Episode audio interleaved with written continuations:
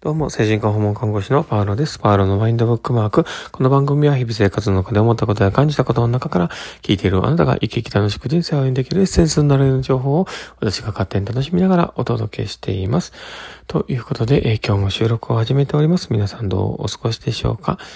えー、今日はですね、えー、ちょっと帰りにね、皮膚科に寄ってきたんですけどね、ものすごい予約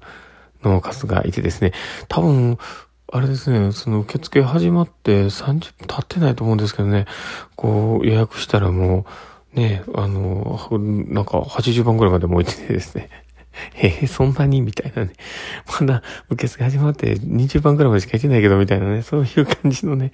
ところがありまして、まあ、とね、とりあえずは受けなきゃな思って受けて、ね、あの、お薬ももらわなきゃと思ってね、もらってきたところではあるんですけど、ね、なんか、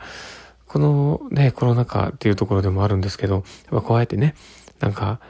あの、やっぱり求めるものがあるものっていうのはやっぱこうやってね、人が集まってくるんだろうなとは思うんですけどね。まあそんなこんな感じで今日はですね、えー、どんな話をしようかなっていうところなんですけども、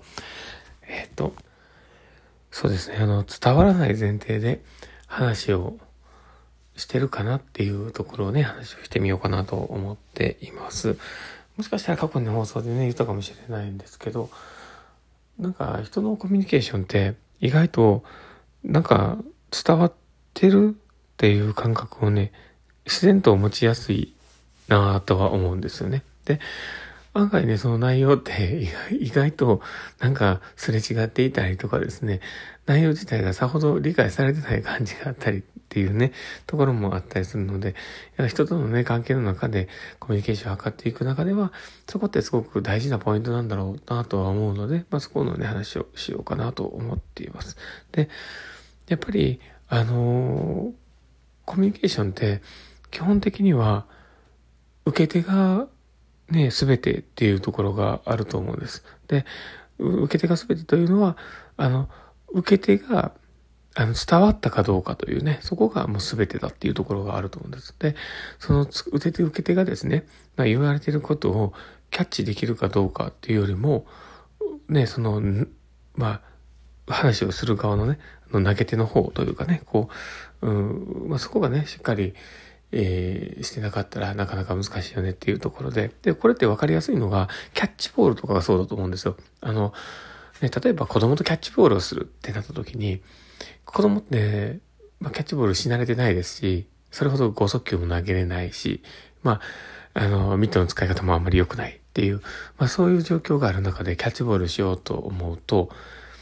そこで、まあ大人の方がですね、これだったら伝わるだろうって言って5速球投げてたら、絶対取れへんし、絶対キャッチボール嫌になるんですよね。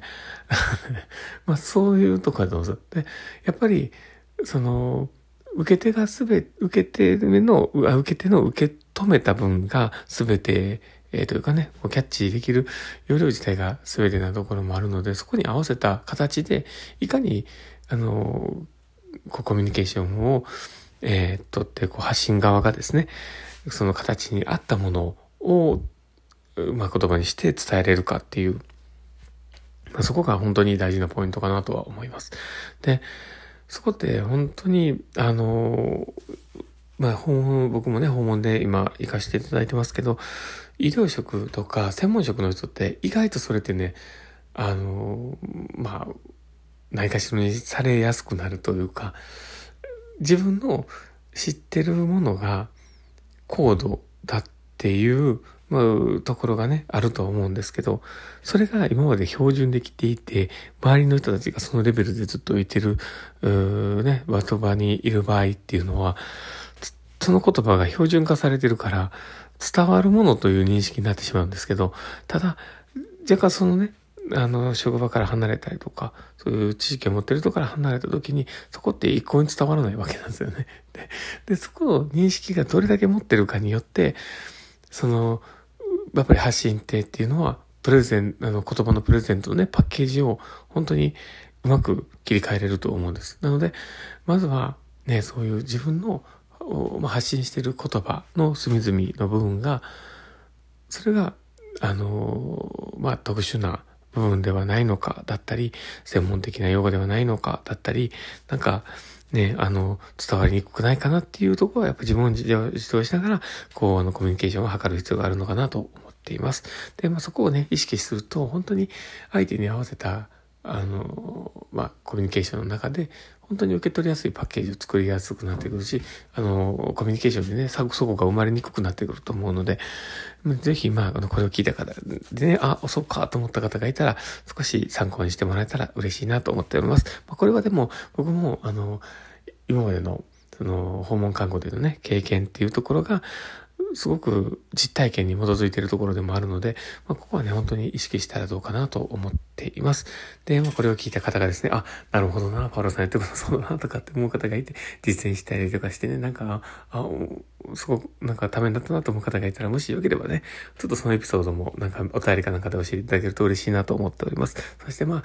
ね、あの、もしこの放送を聞いて面白かったなとかって思う方がいたらですね、えー、ぜひともリアクション残していただいたり、フあの、フォローいただけると嬉しい嬉しいなと思っております。そしてまたツイッターの方もやっておりますので、もしよければ、えー、ツイッターの方もフォローいただけると嬉しいです。ということで、えー、今日はそんなこんな感じで、実はね、若干ね、ちょっと、まあ今日もね、若干だけでちょっとお酒飲みました。だか